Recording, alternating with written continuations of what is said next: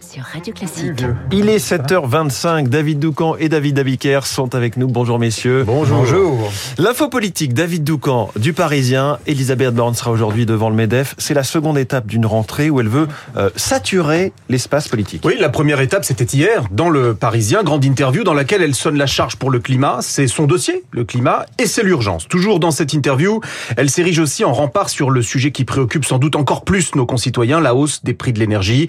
Nous ne laisserons pas exploser leurs factures, promet-elle.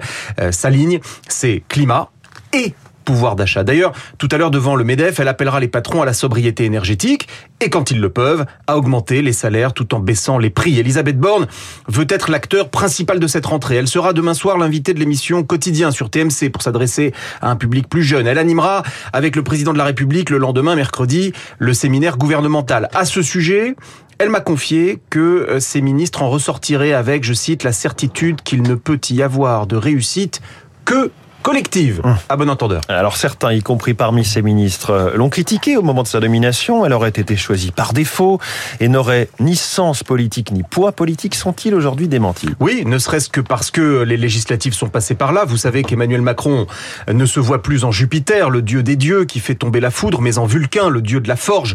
Eh bien, la forge de la loi, c'est l'Assemblée nationale. Dans cette arène, en première ligne, c'est Elisabeth Borne, pas Emmanuel Macron. Donc, elle sera sur le devant de la scène comme lors du discours de politique générale où on l'a découverte coriace. Je l'ai vue vendredi donc pour réaliser cette interview.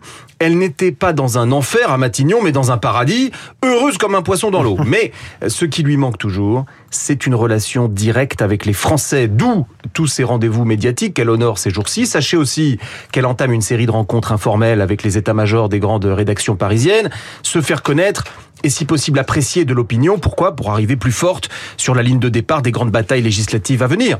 Techno, d'accord, mais Elisabeth Borne est aussi politique. Elle est aujourd'hui plus populaire qu'Emmanuel Macron, selon l'IFOP. Emmanuel Macron, qui, vous le savez, ne pourra pas se représenter en 2027. Ils sont donc quelques-uns. Bruno Le Maire, Gérald Darmanin, Édouard Philippe, a aiguisé dans cette perspective une ambition sans borne. Nous verrons bien, il est tôt.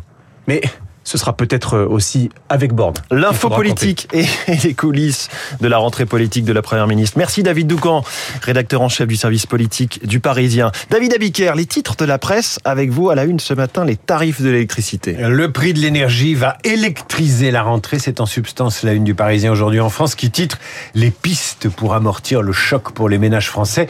Énergie Borne appelle les entreprises à la sobriété. C'est la une des échos. L'opinion traite le même sujet. Les entreprises dans un un monde de pénurie. Pendant ce temps-là, Macron cherche le cap d'une écologie de crise. C'est le gros titre du Figaro. Les super profits sont à la une de Libération. À la une de Sud-Ouest, un pompier volontaire avoue une trentaine de départs de feu dans le Nord-Médoc.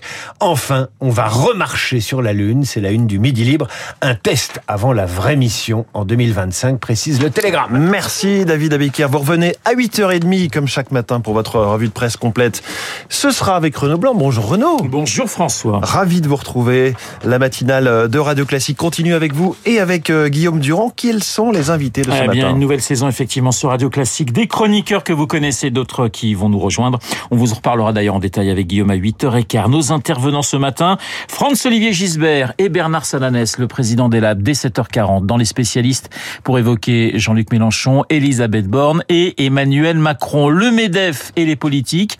Il en sera question avec Marc Bourreau à 8h moins le quart dans le journal imprévisible le retour de Marc. Et puis Objectif Lune dans le journal de 8 heures avec Olivier Sanguy, spécialiste de l'actualité spatiale. La mission Artemis, la Lune, est la plus grosse fusée jamais envoyée dans l'espace. 8h15, vous retrouverez euh, Guillaume Durand et son premier rendez-vous, les stars de l'info.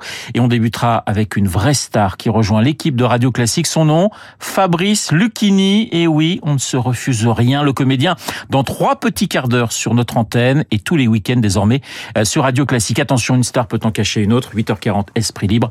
Et le retour de Luc Ferry, comme tous les lundis, vous l'avez compris, les meilleurs sont sur Radio Classique. Les meilleurs qui ont également pour nom David Barou, Guillaume Tabar et David Abiker. Mais tout de suite.